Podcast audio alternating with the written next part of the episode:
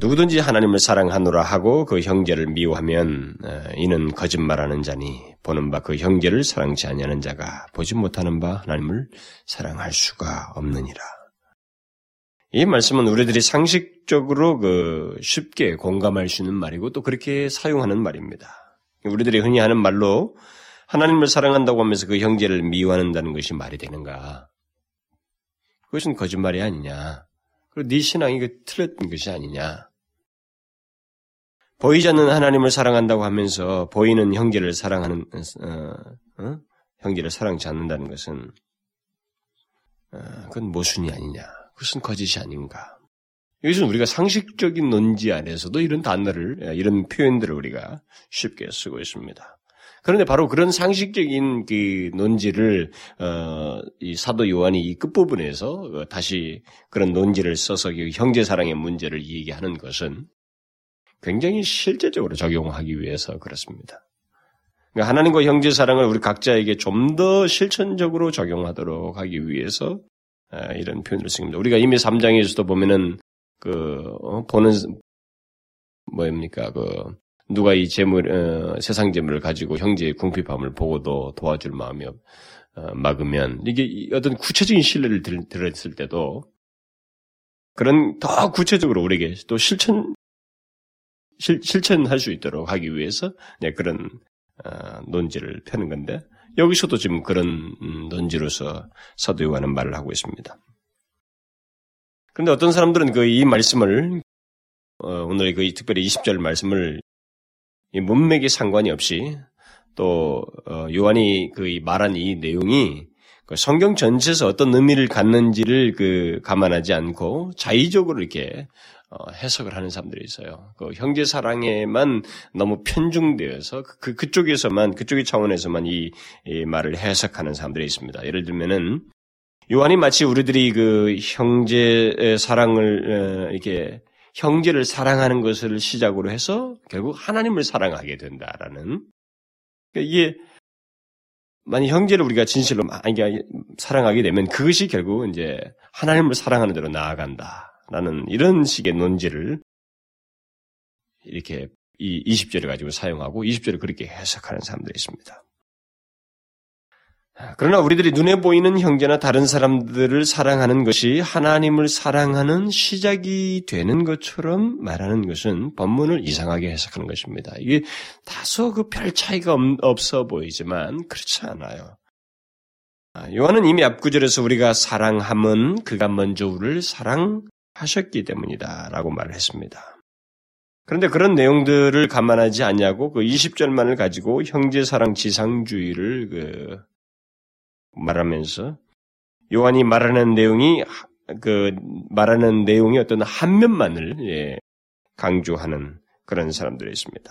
그래서 하나님의 말씀을 이렇게 한쪽 면에서만 받아들이는 이런 태도를 이 본문을 가지고 써서 결국 형제 사랑에 대한 그 오직 이 본문이 형제 사랑 이 하나만 어, 얘기하는 것처럼 그래서 형제 사랑 있고 없고에 따라서 모든 판단을 다 해버리는 그래서 이 본문이 그냥 형제 사랑을 있으면 그게 바로 하나님 사랑이고 하나님 사랑을 그런 식으로 그, 그 형제를 사랑함으로 하나님 사랑으로 나아간다고 하는 어, 좀 비슷해 보이지만 한쪽으로 치우친 예, 그런 해석들을 하는 경우가 있습니다.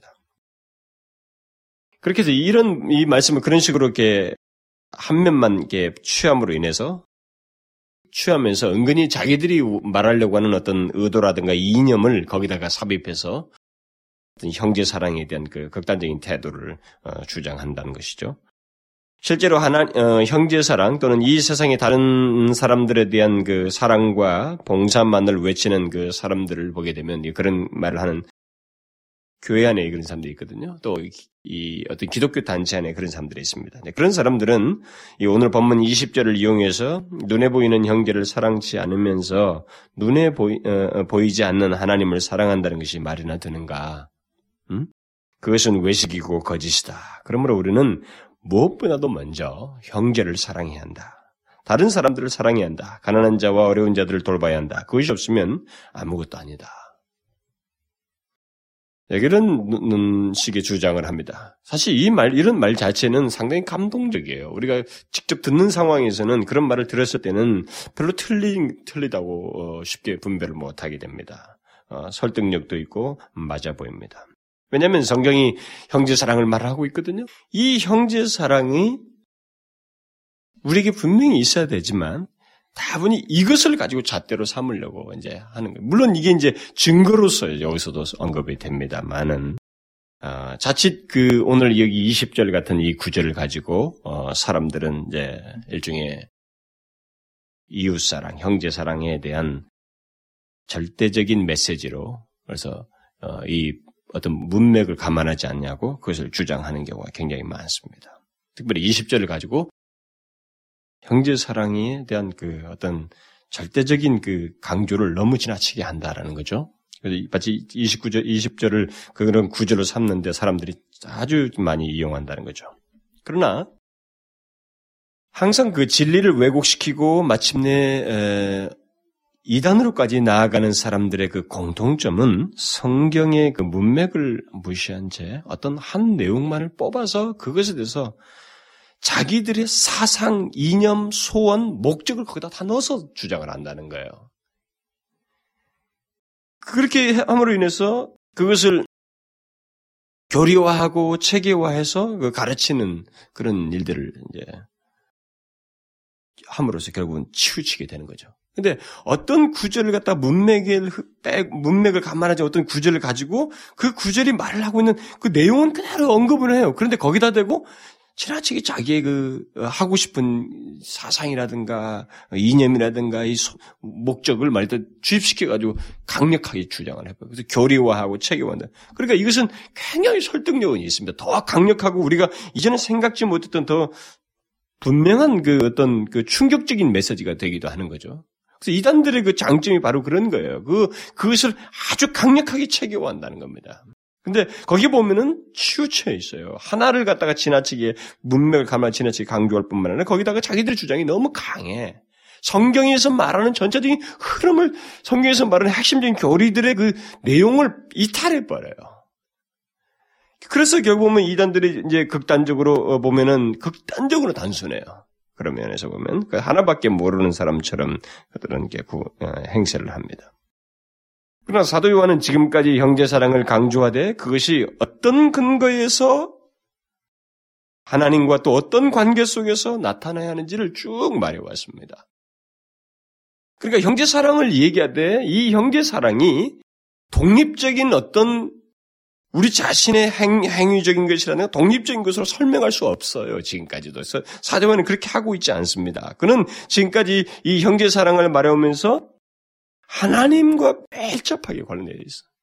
요 분리시켜 설명도 하지 않죠. 하나님으로부터 시작된 사랑이고 결국 예수 그리스도께서 보이신 그런 어떤 사랑의 본질이 바로 우리 자신으로부터 기인되지 않냐고 하나님으로부터 기인되고 하나님께서 보인 것에 우리가 그 기준을 모범으로 삼을 수가 있다는 것. 그래서 자기를 희생하는 사랑이고 또 하나님을 사랑함으로써만 예, 제대로 나타낼 수 있는 사, 형제를 향해서 나타낼 수 있는 사랑이라고 하는 그런 논지를 지금까지 쭉 펴왔어요. 단지 요한이 우리들이 그 상식적으로 공감할 수 있는 논이 논지를 사용하여서 그 논리를 사용해서 그 오늘 어, 본문에서 말을 하는 것은 앞에서부터 말해온 내용을 우리들의 현실 세계 속에서 이 형제 사랑에 관한 문제를 지금까지도 계속 말을 해왔지만 이 목회자의 마음에는 이 편지를 쓴 그 자기 목회를 받는 그 대상들에게 편지를 쓰는 이 신실한 목회자 요한의 입장에서 보면 그들에게 있어서 이 진리가 형제 사랑하는 문제가 더욱 구체적이고 실천적으로 반드시 적용되어서 나타낸다고 하는 이것에 대한 강한 집착을 하고 있어요. 이 진리에 대한 집착이 강하면 강한 만큼 그 진리가 드러나야 한다고 하는 이 사실에 대해서 굉장히 강한 집착을 하고 있습니다. 저는 이게 바람직한 그 목회자의 태도이고 마인드라고 생각이 됩니다. 왜냐하면 예를 들어서 어떤 사람이 그 자기가 가르치고 전한 것에서만 멈추고 아주 좋은 내용, 훌륭한 것들을 전한 것으로 멈추고 그것이 실제로 현실 속에서 그들의 삶 속에 드러나지 않는 것에서 마음에 두지 않고 그것에도 크게 중시 여기지 않는다면 이것은 그야말로 정상적인 목회를 하지 못하는 거죠. 그 영혼들을 실제로 이렇게 돌보고 그 영혼의 상태를 감안하지 않는 것입니다. 정상적인 목회자라면 그리고 하나님께서 주신 그 목자의 마음을 가지고 있고 또 주님의 마음을 닮은 그 사역자라고 하면 자기가 알고 깨달은 전해야 할 중요한 메시지는 이 메시지가 중요한 것 못지않게 이 반드시 전하라고 주신 이 하나님의 귀한 말씀 못지않게 이 말씀이 이들에게 과연 드러나는가? 이들에게 구체적으로 드러나고 있는가, 실천되고 있는가라고 하는 이 문제는 이 메시지 못지않게 중요하다 이 말입니다. 바로 그런 맥락에서 굉장히 우리에게 상식적으로 공감할 수 있는 문제까지 문제 그런 논지에서 지금 이 사랑 형제 사랑의 그 실천 문제를 어, 얘기를 하고 있는 거예요. 그러니까 이것은 뭐 저 자신에도 우리 여러분들을 대하면서도 마찬가지입니다. 얼마나 우리들이 숫자가 많아진다든가 많아져서 그걸 얼마나 다 캐야지 못하는지 모르지만 최대한 할 수 있는 데까지는 해서라도 그 상태를 파악해야 되죠. 그래서 파악이 된다고요. 좀 어느 정도까지는 다 보여요. 몇백 명도 다 보입니다. 제가 옛날에 몇백 명이 되는 그런 교회 있을 때 진짜 몇백 명이 다 보이더라고요. 그 뭐 많지 않, 그 많아 보이는 것 같은데도 다 보여요. 그래서 그가 신앙생활을 어떻게 하는 게 다 보여요. 그리고 그들의 예배하는 예배할 때도 그렇고 그들의 이게 몇 년을 한 1 년만 같이 있어 보십시오. 그 파악이 다 되죠. 구체적으로 돌아가 봐서 그 사람의 더 상세한 내용까지 들어갈 때는 조금 더 파악될 내용이 있을지 모르지만 전체적으로 보인다고요. 이 사람이 전해진 하나님의 말씀이 그대로 그들 가운데서 바르게 투사되어서 나타나고 있는가? 그러니까 이 말씀에 의해서 삶의 이런 변화가 있, 는가 이것은 보이게 돼 있습니다, 여러분. 그런 면에서 그 반드시 이런 귀한 진리가 그들에게 전해져야만 한다. 아니, 실천돼야 되면 나타내야만 한다.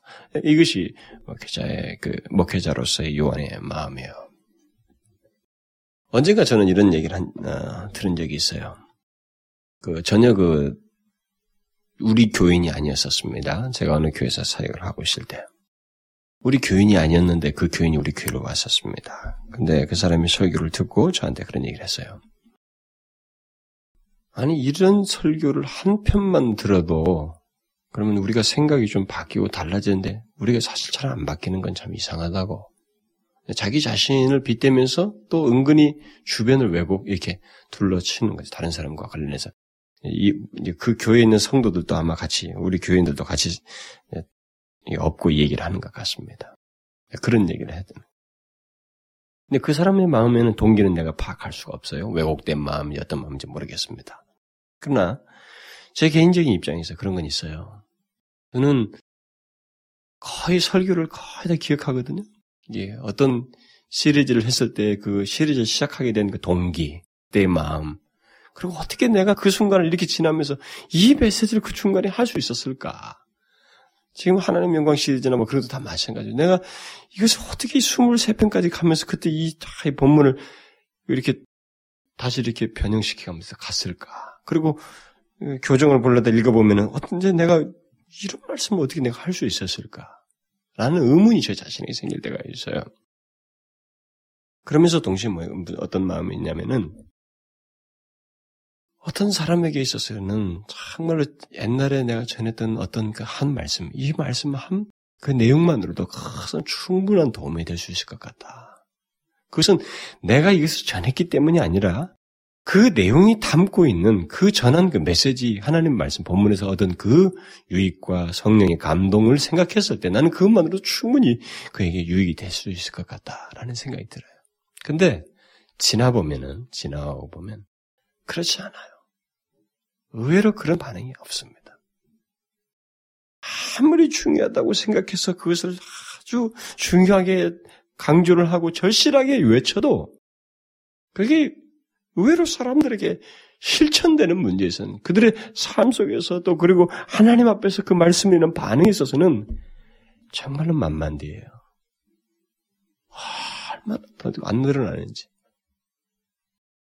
그래서 저는 여기 이 완여서를 보면서 아, 이 똑같은 크리스천들에게 말이야. 이 수신자들에게 쓰는데 계속 심한 말을 좀 한단 말이야, 때로는요. 강한 말도 쓰고. 그리고 이런 그 실제들을 아주 실제적인 예를 들어가면서 딱 부러져 얘기해도 되는데 이해를 된단 말입니다. 이런 사람들. 그런 걸 얘기할 때 의문이 들 수 있거든요. 답이 다른 게 없어요. 다른 게 답이 없어. 중요한 진리가 그들 가운데 실천돼서 것. 구체적으로 적용되는 이 문제가 이 목회자의 마음에 굉장히 강하게 집착되어 있어요. 그래서 그것을 계속 강조하는 거예요, 지금. 여기서도. 그래서 그는 형제 사랑의 그 어떤 형제 사랑의 지상주의가 아니라 이 사랑의 실천성 문제를 여기서 얘기하는 겁니다. 어떤 이즘, 뭐, 형제를 사랑해야 된다, 이런 캠페인이라든가, 우리들의 어떤 무슨 운동이 아니라, 실제 모든 각 사람에게 하나님을 믿고 하나님을 안다고 하는 그 사람에게 있어서 사랑이 반드시 실천돼야 되는데, 그게 실제로 있는가? 음? 이 문제를 좀 더 적용성 있게 지금 제기하기 위해서 이렇게 신뢰를 들고 있는 것입니다. 그래서 하나님을 사랑한다는 것은 실천적인 내용을 포함하지 않고는 말을 할 수가 없다라는 거예요. 그래서 사랑은 항상 실천적인 내용을 담고 있어야만 한다는 것입니다. 그것이 없는 사랑은 모두 거짓이고 허상이고 잠시 후면 깨어질 꿈과 같은 것이라 이 말입니다. 실천 실천의 어떤 실천적인 내용이 없는 어, 사랑은 아무리 그 감미로운 얘기를 하고 그 어떤 그 그럴듯한 표현을 해도 그건 사랑이 아니라 그것은 헛된 생각이고 낭만이고 망상이에요. 뭐 사랑이란 단어를 여러분들이 여기서 본문에서 말한 이 사랑을 해서 더 확장시켜서 여러분들이 일반적으로 생각하는 무슨 뭐 결혼하는 데서는 무슨 사랑이다 이런 사랑의 개념에서도 그 본질은 비슷해요. 거기에 실천적인 내용이 없으면 아무리 감미로운 말을 하고 무슨 뭐 로맨틱한 얘기를 해도 그건 사랑이 아닙니다. 아무 쓸모가 없어요. 그것은 후회를 낳습니다, 반드시.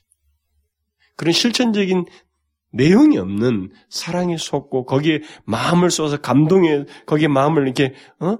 혹해서 어떤 결정에 이르면 반드시 후회. 그것은 거짓된 사랑의 결실을 금방 맛봐야만 하기 때문에 돌이킬 수 없는 결과를 낳게 되는 것입니다. 요한은 지금 여기서 사랑이라고 하는 것이 반드시 실천돼야만 한다는 거죠. 어? 하나님을 사랑하노라 하고 사랑이 안 드러난다면은 이건 말 거짓말은 말이 안 된다는 거죠. 응? 하나님을 사랑한다고 말하면서 자기 형제를 사랑하지 않는다? 말도 안 된다는 이런 실천이 없다는 것은 말도 안 되니까 거짓말입니다. 이렇게 그러니까 여기서 지금 이 사람이 거짓말쟁이다. 하나님을 사랑한다고 말을 하는데 그 사랑을 가장 실천적으로 나타낼 수 있는 그 형제에 대해서 사랑을 나타내지 않은 그 사람. 결국 사랑의 실천성이 없는 사람? 형제를 향해서 구체적으로 그 드러내지 않는 내용이, 사랑의 내용이 없는 그 사람은 거짓말하는 자다. 이렇게 말을 하고 있습니다. 요한은 여기서 하나님을 사랑한다고 하지만 형제를 사랑치 않음으로써 어, 실천적인 어떤 사랑을 나타내지 않는 이 사람에 대해서 역시 강한 말을 쓰고 있어요. 제가 언젠가 여러분들에게 얘기했잖아요. 거짓말하는 자다. 우리는 이 말이 이렇게 뉘앙스가 이렇게 강하게 와닿지 않습니다만 옛날에 제가 이 얘기 한번 설명했잖아요. 거짓말하는 자다. 이건 굉장히 강한 어조예요. 직설적이잖아요, 벌써. 그 사람은 남을 뭐 이렇게 어떻게 하는 가 이게 좀 우회적으로 안 쓰고 있다고. 강한 말, 라이어다. 요한이 이런 부분에 있어서 굉장히 강하게 쓰고 있어요, 표현을. 사실 우리는 이런, 이런 단어를 이렇게 강한 어조를 잘 못 씁니다. 쓰지 않죠. 그리고 더욱이, 이게 지금 이스라엘 아니었어요? 이때 당시, 초대교 당시. 특히 서구 사회 있잖아요. 유럽 사회 같은 데는 이런 말 못 씁니다. 그 사람들은. 상당히 계속 우회적이면. 제가 한국식으로 이렇게 좀 그나마 말을 직설적으로 어, 영어를 바꿔서 하니까 계속 난감해 하는 거예요. 주변 사람들이. 어? 그러니까 그 나한테 말을 가르쳐 주더라고요. 영국 사람들이. 조금 이렇게 말을 이렇게 우회적으로 하라는 거죠. 그 친구 사이는 괜찮은데 교수들 앞에 가서는 그렇게 하면 안 된다. 교수들 앞에 가서도 계속 그러니까 이제 교수들이 아주 난처해하는. 그 사람들은 절대 직설적으로 말 안 합니다. 상당히 이렇게 조심스럽게 우회적으로 해요. 모르겠어요. 뭐 미국 사람은 좀 덜, 덜 하겠지 모르겠지만. 영국 사람들은 그런 부분에서 되게 뜸들입니다. 이렇다고. 더 못하죠, 이 사람들은. 서구 사람들은 더 못합니다. 이런 직선적인 표현을 못해요. 그런데 보십시다. 요한은 아주 딱 부러지게 얘기하는 거예요. 우리 중에 누가 하나님을 사랑한다고 하고 하나님의 사랑을 알고 받, 어? 받았다고 하면서 그 사랑을 실천적으로 나타내지 않는다면 그 사람은 거짓말하는 자야. 요한은 지금 어떤 물론 특정인을 두고 하는 게 아닙니다. 그 이 수신을 받고 있는 모든 사람들에게 지금 다 읽혀서 각자가 지금 그런 것에 대해서 같이 생각해 보도록 하고 각자가에게 어떤 이런 직접적인 표현을 통해서 아주 중대하게 이 문제에 직면하도록 지금 말을 하는 것입니다. 어쨌든 이런 그 거짓된 행동, 드러난 행동, 어, 행동을 한 사람, 이런 사람을 지금 직접적으로 걸고 넘어서 지금 예, 너는 거짓말하냐 이렇게 말하지 않고 사실 우리가 구분할 수 없는 어떤 그런 내용을 지금 딱 부러지게 구분을 해가지고 그 사람은 거짓말한 자다 이렇게 말하고 있거든요. 그러니까 이런 것을 보게 될 때 어, 좀처럼 더 하기 힘든 얘기를 하고 있는 거예요. 누가 뭐 사랑을 한다고 말을 해놓고 하나님을 믿는다, 아는다 말을 해놓고 그것을 실천적으로 하지 못하는 이 문제는 사실 눈으로 이렇게 명확하게 구분하기 어렵잖아요. 어? 누가 우리 중에서 특별하게 사건을 잘못 저질렀던 것을 보고 이 사람은 이런 사람이다. 거, 짓말을 하는 자다. 뭐 어떤 뭔 사기꾼이다. 이게 딱 정해진 거 가지고 말을 한다 그러면 문제가 쉽지만은 이것은 선명히 드러나지 않아요. 네, 그런 것을 딱 구분하여서 거짓말하는 자라고 이렇게 말을 하는 것은 어, 이 진리에 대한 집착이 굉장히 강하다는 것을 우리가 보게 돼요. 사도요한이 여기서. 여러분 예를 들어서 저도 그렇지 않겠어요? 우리들이 쉽게 구분할 수 없는 대상을 마치 우리 현실 속에 적지 않게 뭐 있을 수 있는 그런 대상들을 염두에 두고 이렇게 좀 그들에게 직선적인 이런 단어들을 어, 쓴다 그러면 얼마나 거북스러워 하겠어요, 사람들이. 아, 너무 말이 격하다고. 우리 그렇게 생각하지 않겠어요? 그래서 이 오랜 세월이 흘러가면 흘러갈수록 많은 사람들로부터 그 이런저런 그 경험들을 쌓으면서 할수록 설교가 부드러워진다는 거 아니면 사람들이요? 용어 선택을 자꾸 한다는 거죠.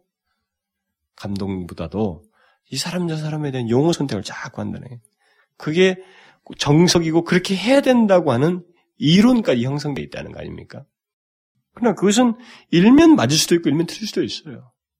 너무 서툴게 잘못 말하고 이렇게 너무 그냥 어, 생각 없이 말하거나 뭔가 감동이 없이 그냥 말만 이게 격한 말을 한다는 때는 좀 이런 말을 들어야 되죠. 좀 말을 적절하게 용어를 써야 되겠지만은 그러나 거기에 진실함과 감동이 있고 분명히 우리에게 이 진리가 실천되야 된다는 이 문제에 대한 집착 속에서 한 말이라면 때로는 우리는 우리 현실 우리에게 있어서 명확하게 드러나지 않지만 드러나게 할 수 있는 단어와 표현과 용어를 써서라도 우리로 하여금 보게 해야 된다고요.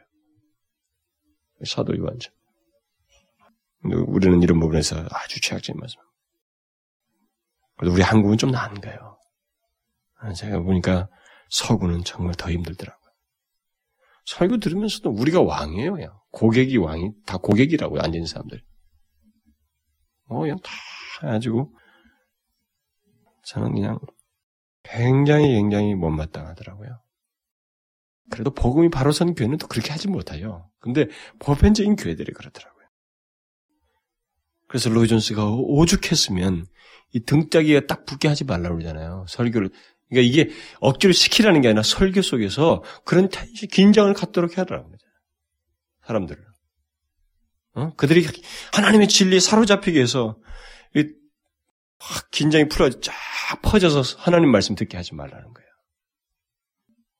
근데 우리들은 실제로 그런 상황입니다. 우리들의 주변 상황 보면은 하나도 우리 자신에 대해서 살펴보고 뭐 긴장될 게 없어요.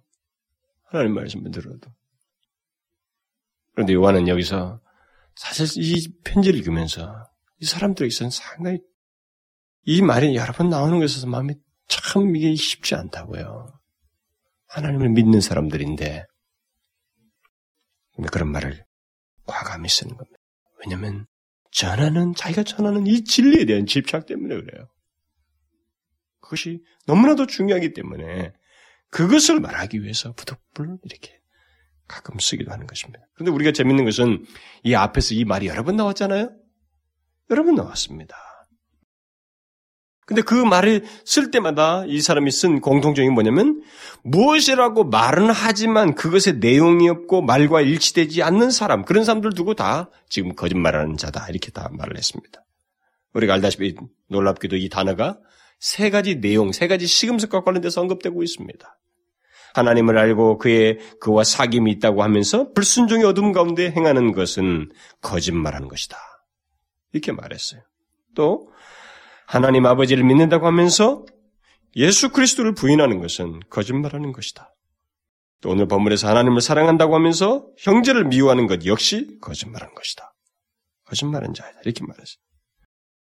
이거는 우리가 지금까지 언급한 이 세 가지 시금석과 관련해서 각각 거짓말하는 자들을 언급하면서 정확히 그들을 구분하고 있습니다. 거짓말하는 자는 공통적으로 자신들이 하나님을 안다, 또 하나님 아버지를 믿는다, 자기에게 하나님 아버지가 있다, 또 하나님을 사랑한다고 말을 하지만 또 스스로 그렇게 인식들을 하고 있지만 그들의 말과 인식과는 다르게 그것에 일치되는 내용과 실천 또는 삶의 증거가 없음으로써 거짓말하는 자이다라는 것입니다. 그러니까 우리들이 아무리 그리스도인이라고 스스로 말한다 할지라도 우리들의 습관적인 죄와 또 그리스도를 부인하는 것과 형제에 대한 미움을 가지고 있다면 그것이 우리들이 스스로 어, 거짓말하고 있다는 것을 증거해 주는 내용이 된다 이 말입니다. 그래서 우리가 진실로 하나님을 알고 그를 소유하며 소유하고 사랑하고 있다면 이것이 진실이라는 증거는 우리들의 거룩함과 예수 그리스도에 대한 믿음과 사랑의 실천적인 모습과 삶을 통해서 나타나야만 한다는 것이죠. 또 나타나게 된다는 거예요. 이 세 가지 시금석을 다 얘기하면서 이 거짓말한 자를 다 얘기하고 있습니다. 그러니까 거짓말한 자가 아니라 실제로 하나님을 아는 사람이고 그를 소유한 사람이고 그를 사랑하는 사람이라면 반대의 장면이 있단 말이죠. 거룩함이 있고 예수 그리스도에 대한 믿음이 있고 사랑의 실천적인 모습이 있다라는 여러분, 우리는 요한이 오늘 본문을 비롯해서 여기 요한일서에서 말한 이 거짓말하는 자, 곧 하나님을 알고 믿고 사랑하는, 사랑한다는 말은 하지만, 또 인식은 가지고 있지만, 그렇지, 내용을 가지고 있지 않음으로써, 실제적인 모습을 갖지 않음으로써, 거짓말하는 자라고 이렇게 명확하게 구분하는 것에 대해서, 우리는 예사롭게 생각하면 안 돼요. 이것은 동일하게 수신자들에게 그 요한이 보내고 있어요. 물론, 떠나간 자들이 일차적 대상이 될 수 있습니다. 어쨌든 요한은 사랑의 실천이 없는 것을 가지고 거짓말하는 자는 강한 거짓말하는 자라는 강한 어조를 사용해서 정령 하나님을 사랑하는 자라면 형제를 미워하는 것이 사실상 있을 수가 없다. 오히려 형제를 사랑하는 실천이 있다고 반어적으로 여기서 강력하게 말을 해주는 것입니다. 결국 이 사람이 거짓말은 자다 이런 말을 쓴 것은 결국 반대의 얘기를 강하게 얘기하는 거예요. 형제 사랑에 대해서 강력하게 그가 강조하기 위해서입니다.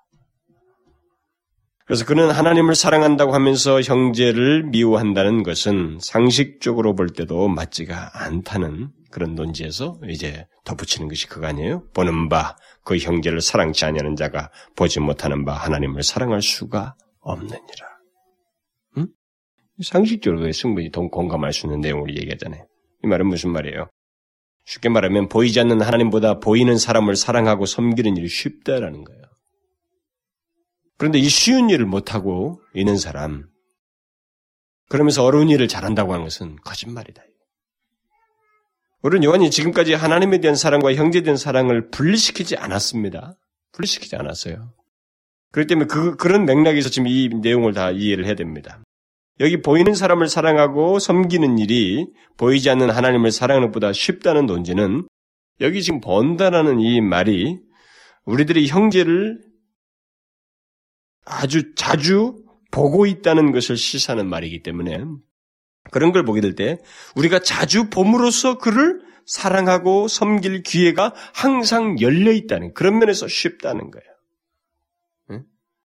예수를 안 믿는 사람에게는 하나님을 사랑하는 게 더 어렵죠. 크리스천들을 두고 얘기하는 거예요, 지금 우리들에게. 그러니까 우리의 육신적인 어, 한계와 어떤 그 생활 습관을 감안할 때 우리들은 보이지 않는 하나님보다 어, 우리들이 항상 볼 수 있는 형제를 사랑하는 것이 비교적으로 쉽죠. 쉽습니다. 그런데 그 비교적으로 쉬운 일을 하지 않는 사람이 과연 더 어려운 일을 할 수 있겠는가? 아니라는 거죠.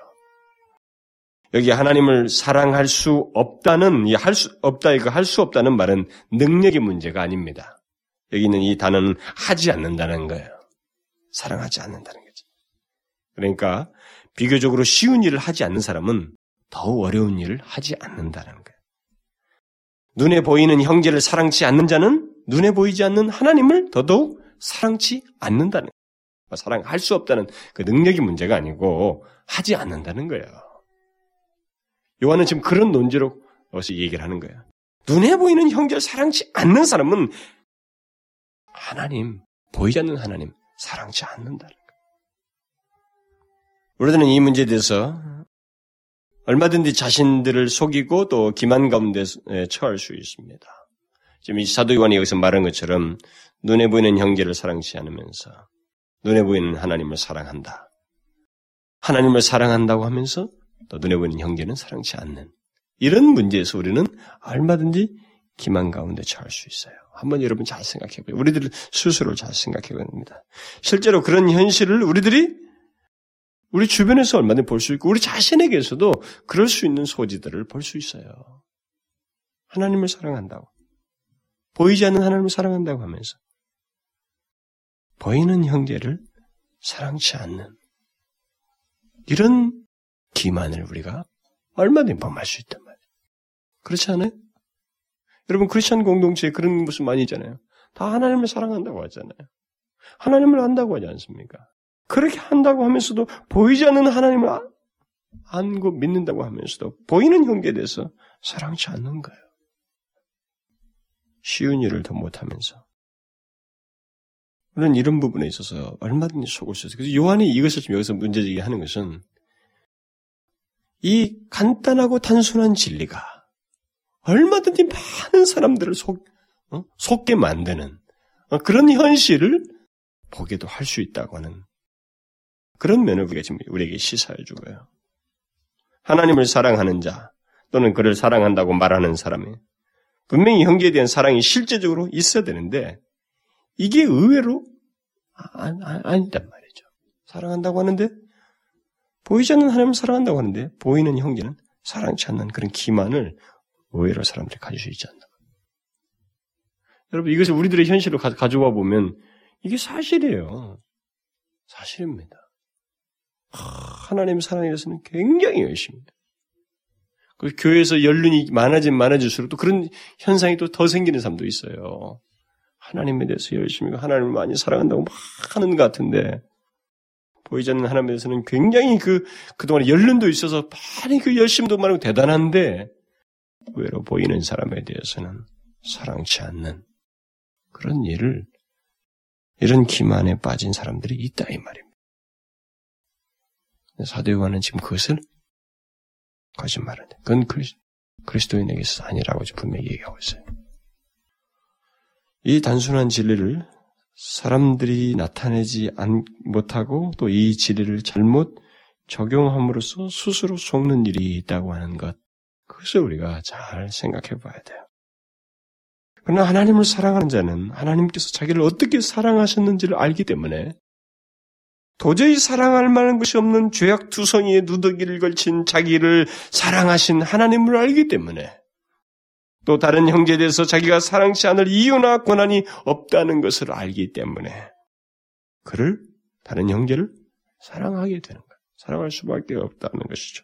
하나님을 사랑하는 자는 하나님이 저 형제를 사랑하셨다면 하나님께서 이 자매를 사랑하셨다면 내가 그를 사랑치 못할 이유가 없다는 거예요. 내게 그런 권한이 없다는 것입니다. 저 형제가 하나님의 은혜와 긍휼을 받은 사람이라면 내가 그를 미워할 수 있는 권한 그게 없다는 거죠. 우리는 이렇게 생각을 안 한다는 거죠. 내가 저 사람을 미워할 수 있는 권한이 마치 있는 것처럼 스스로 판단하고 미워하고 하나님을 사랑한다고 하면서 다른 사람을 미워하고 좋지 않은 관계를 갖는 일이 있단 말입니다. 그러나 여러분 우리 그럴 수 없어요. 우리는 그런 권한이 없습니다.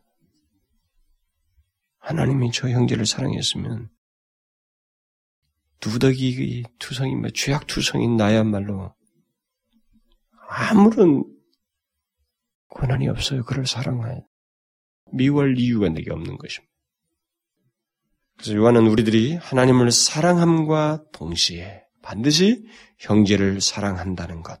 이것을 이제 아, 결론적으로 말을 합니다. 앞에서도 계속 얘기, 똑같은 내용들이 다 얘기되고 있었지만, 19절도 20절도 다 얘기했지만, 그것을 명확하게 마지막 절에서 요약하면서, 우리들이 하나님을 사랑함과 동시에 형제를 사랑하는 것은 죽게 받은 것이다.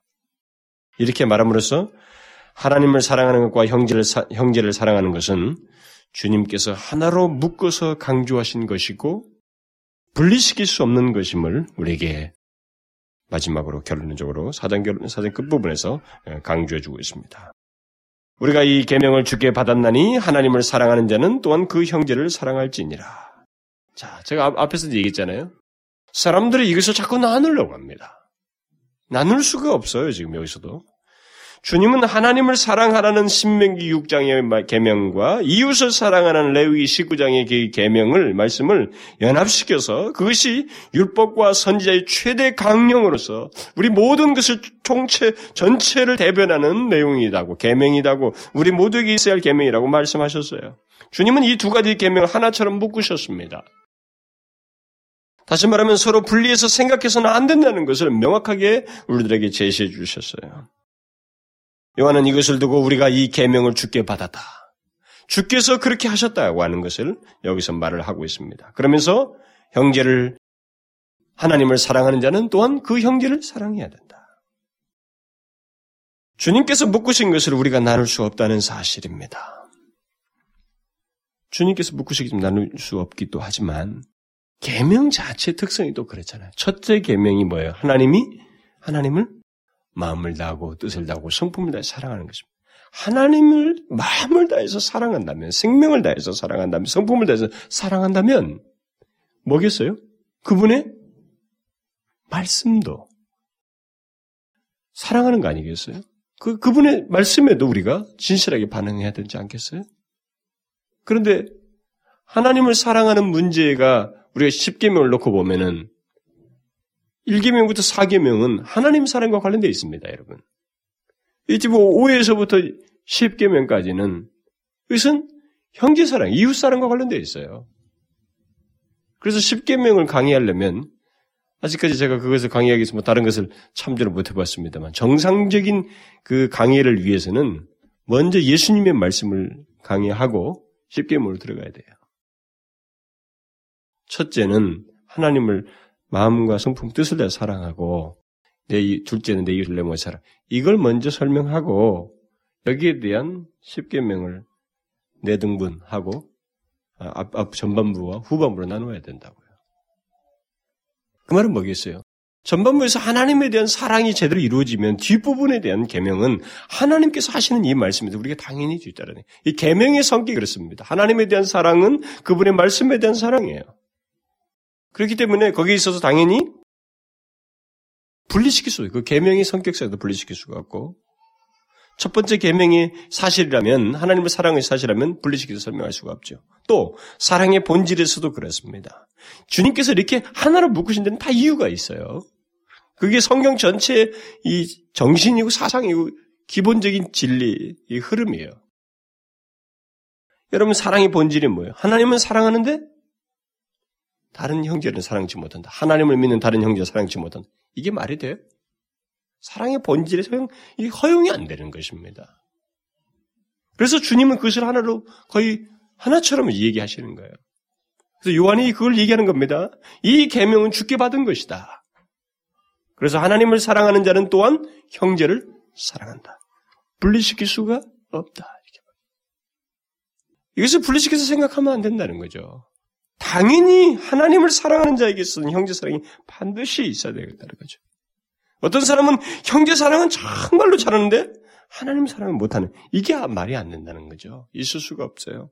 하나님을 열심히 사랑하는데 형제 사랑에 대해서는 못한다, 미워한다. 이건 없다는 거예요. 그건 성경이 아니에요. 성경적인 사랑을 하고 있는 게 아닙니다.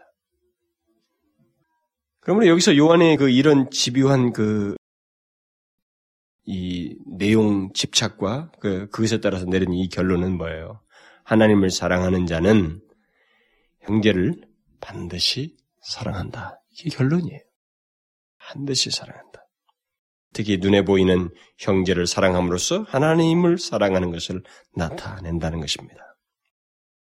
만일 눈에 보이는 형제를 사랑하고 있지 않다면 우리는 그가 하나님을 사랑하고 한다고 말할 수 없고 그가 하나님을 사랑 한다고 또 말하는 것은 다 거짓이고 거짓말하는 자이다. 이게 요한의 결론이에요. 여러분은 이 같은 요한의 간단한 이 결론, 이 너무 간단한 듯한 이 진리가 지금까지 여기 4장 끝부분까지 5장에서 어떤 사람은 5장 1절까지로 나누는 사람이 있고 어떤 사람은 5장 1절부터 그냥 뒷달로 나누면 저는 5장 1절부터 뒷달로 나눌 것입니다. 근데 이, 여기 21절까지 우선 잘른다고 볼 때 이 4장 7절부터 시작된 이 사랑에 대한 얘기를 쭉 하면서 결국 하나님 얘기하면서 사랑하는 자들아 우리가 서로 사랑하자. 우리 서로 사랑 얘기를 하는 거예요. 그런데 그 얘기를 하면서 계속 하나님이 우리를 어떻게 사랑하시는지, 사랑은 어떻게 쓴다고 하나님께 속하고, 하나님, 삼위 하나님을 얘기했어요. 심판을 얘기했습니다. 거듭남을 얘기했어요. 모두 이런 교류적인 근거를 가지고 다 얘기했어요. 그러니까 결론은 사실 그래요. 하나님을 사랑하는 사람은 반드시 형제를 사랑한다라고 하는 이 단순한 듯한 진리예요. 근데 이 진리를 이런 여러 교리적인 근거에 의해서 반복적으로 요한이 지금 이렇게 말을 해주고 있다라는 것입니다.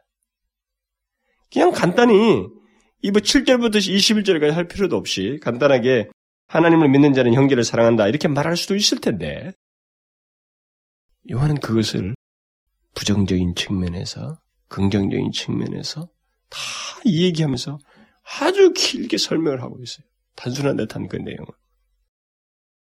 어떤 사람들은 요한의 이 같은 집요한 설명과 강조를 그냥 형제를 사랑하라는 것이구나. 그럼 형제를 사랑하면 됐지. 그것이 전부 아닌가. 그 한 결론에서 이렇게 많은 얘기를 한 거 아닌가. 이렇게 쉽게 단정 지을 수도 있을 거예요. 그러나 여러분, 제가 이 내용을 쭉 강의를 하면서 느낀 게 뭐냐면, 이 사랑에 대한 많은 내용을 이렇게 긴 설명을 강의한 것, 설명을 한 이 사도 요한의 이런 내용에서 내가 느낀 게 뭐냐면, 만일 그리스도인들이 요한의 이 같은 그 긴 설명, 그리고 교리적인 설명과 적용을 체계성 있게 알지 못한다면, 여기 사도 요한이 전한 요한일서 4장 7절부터 20절 앞에도 있지만은, 이렇게 내용을 상세히 알지 못한다면 성경이 말하는 사랑을 모를 거라고 나는 확신합니다. 저는 그렇게 믿어요. 다 막연할 거라고 생각이 돼요. 응, 하나님 사랑하셨으니 우리 사랑해야 돼. 이 사랑을 의무조항으로 알거나 행위적으로 알거나 내 쪽에서의 어떤 능력 여부에 따라서 이렇게 해볼 수 있는 것 정도로 알거나 이 사랑을 성경이 말한 사랑을 정확하게 이해하지 못하고 자기 판단을 해서 결정했을 거라고 나는 봐져요. 제가 볼 때 아주 쉬운 얘기지만 하나님을 사랑하는 사람은 하나님을 아는 사람, 하나님 믿는 사람은 하나님께로 난 사람은 반드시 형제를 사랑한다고 하는 이 사실은 이 내용에 입각해서 이 내용에 기초해서 사랑치 않을 수 없는 이유와 분명한 근거를 가지고 신앙 속에서 반드시 해야 된다라는 거 믿습니다. 실천적으로 반드시 해야 된다. 이유를 알지 못하면 굉장히 더딜 거예요. 그리고 자기 변명이 많아질 것입니다. 제가 볼 때는 이 내용을 다 우리가 파악하게 될 때 변명할 수가 없다라고 하는 결론에 도달합니다. 그리고 결, 결론은 하나예요, 그냥. 내가 진실로 형제를 사랑치 않는다면 내게는 큰 결함이 있다. 결정적인 결함이 있을 수 있다라고 하는 결론이에요. 거짓말하는 자이다. 하나님을 안다는 것에 대한 거짓말이고 하나님을 사랑한다는 것에 대한 거짓말일 수도 있다. 이것은 너무나도 중요한 내용이에요.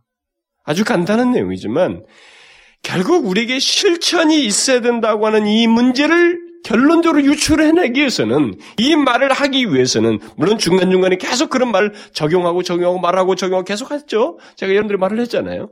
지금 그 논, 계속 그런 논지로 오고 있습니다. 그럼에도 불구하고 이 사람에게서 이 한 단순한 진리를 얘기하기 위해서 이렇게 많은 설명을 하는 것은 이 결론이 그만큼 중요하다는 거예요.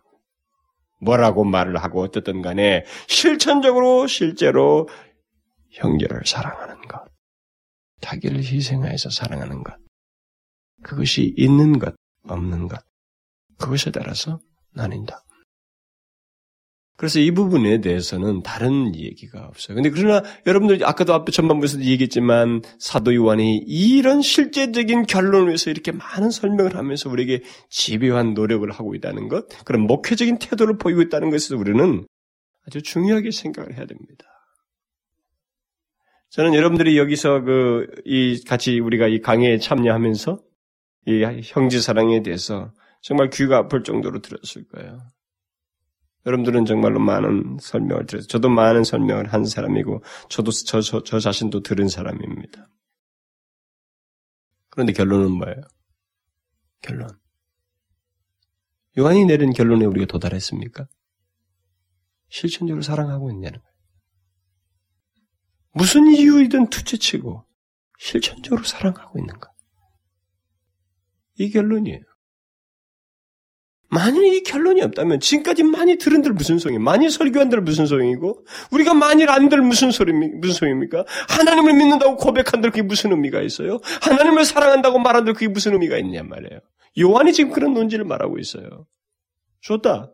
네가 하나님을 알고 살아가고 무슨 어떻고 어떻고 아무리 말해도 좋다. 그리고 네가 사랑해서 많은 논쟁을 하고 많은 지식을 습득하고 많은 설교를 들어도 좋다. 그럼에도 불구하고 너에게 내가 계속해서 이렇게 반복해서 말하는 것처럼 결론적으로 하나님을 사랑하는 너가 하나님을 진실로 사랑하고 형제를 사랑하는 실제적인 사랑이 있는가? 그게 결론으로 있는가? 그거요? 이것을 말하기 위해서 그는 굉장히 집요하게 말한 겁니다. 그런데도 여러분, 우리는 이렇게 반대로 생각할 수도 있잖아요? 인간이, 우리 인간이 얼마나 뻣뻣하냐면, 이 단순한 듯한 진리를 가지고 이렇게 많이 설득하고 근거를 대고 많은 설명을 해도 실제적으로 드러나는 데는 굉장히 더디다는 거예요. 실천하는 것은. 응? 형제 사랑에 대해서 아 참 오늘은 형제 사랑에서 참 좋은 걸 알았다 깨달았다 넘어가고 한 주 한주 넘어가도 실천을 못 한다는 거죠. 여러분 요한의 그런 깊은 의도를 우리가 좀 캐치해야 되지 않겠어요? 결론이 있어요? 깨닫고 감동받고 무슨 의미예요? 결론이 없습니다.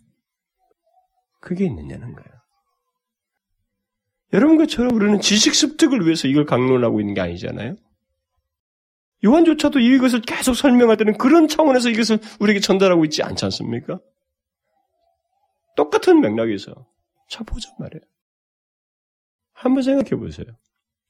일단 5장에 넘어가기 전에 4장 얘기 긴 형제 사랑에 대한 이 내용을 마무리하면서 한번 생각해 보세요. 결론이 있어요. 하나님을 실제적으로 사랑하고 형제를 실제적으로 사랑하는 결론이 있느냐는 거예요. 그리스도인들에게 하나님께로 난 자에게 있다고 하는 그 사랑, 하나님을 향한 사랑과 형제를 향한 사랑이 반드시 실천적으로 있어야 한다고 하는 것에 대해서 실제로 있느냐. 더 무슨 말을 하겠어요? 더 많은 말을 해주십시오. 천만의 말씀이에요. 해주면 오히려 더 병들 수 있어요. 더 나빠질 수도 있어요.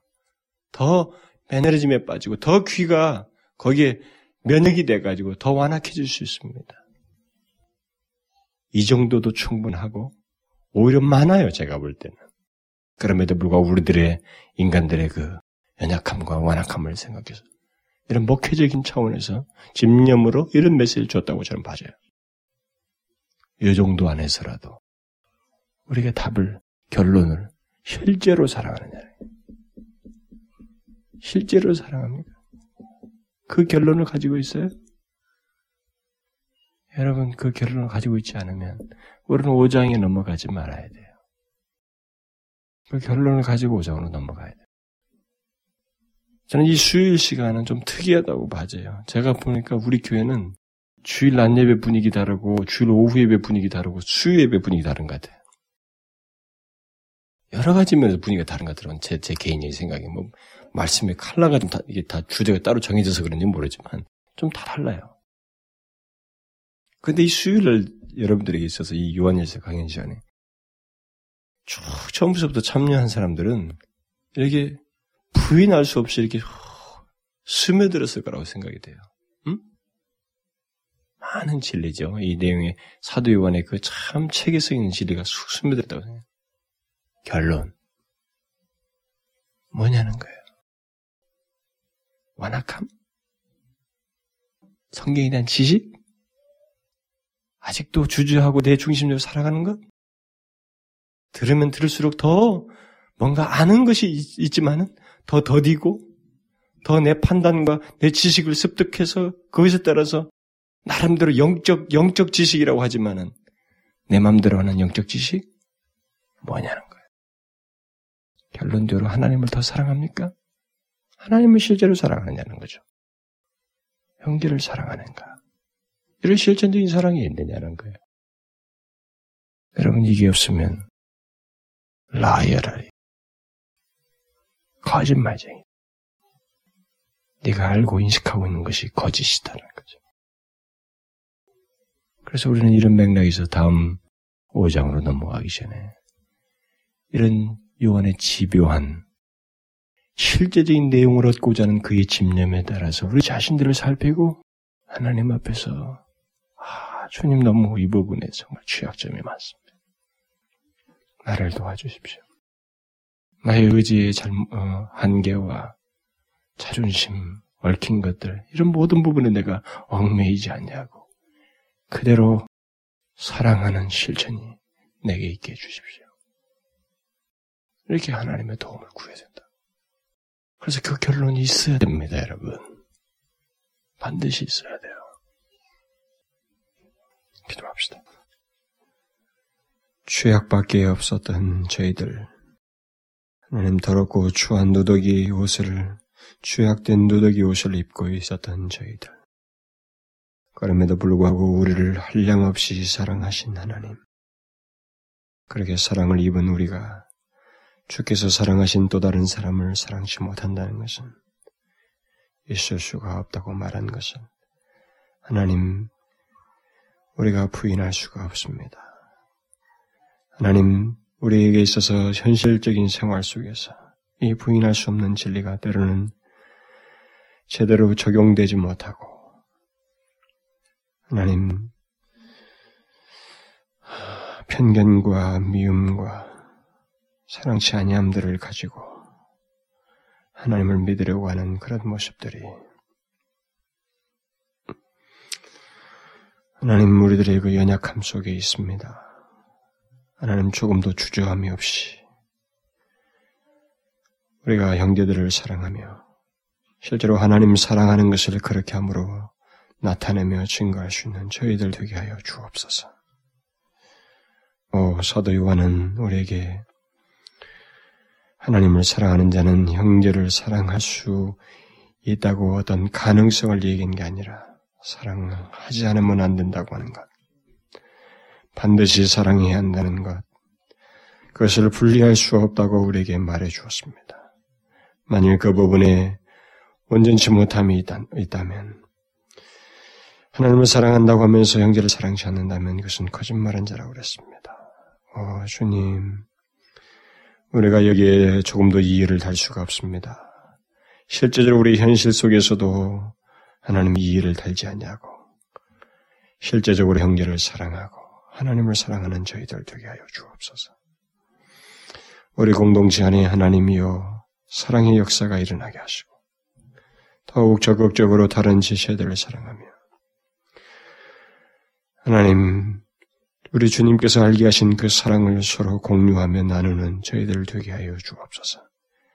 그리고 먼저 받은 사랑을 알지 못하는 자들에게 나누는, 전하는 저희들 되게 하여 주옵소서. 예수 그리스도의 이름으로 기도하옵나이다.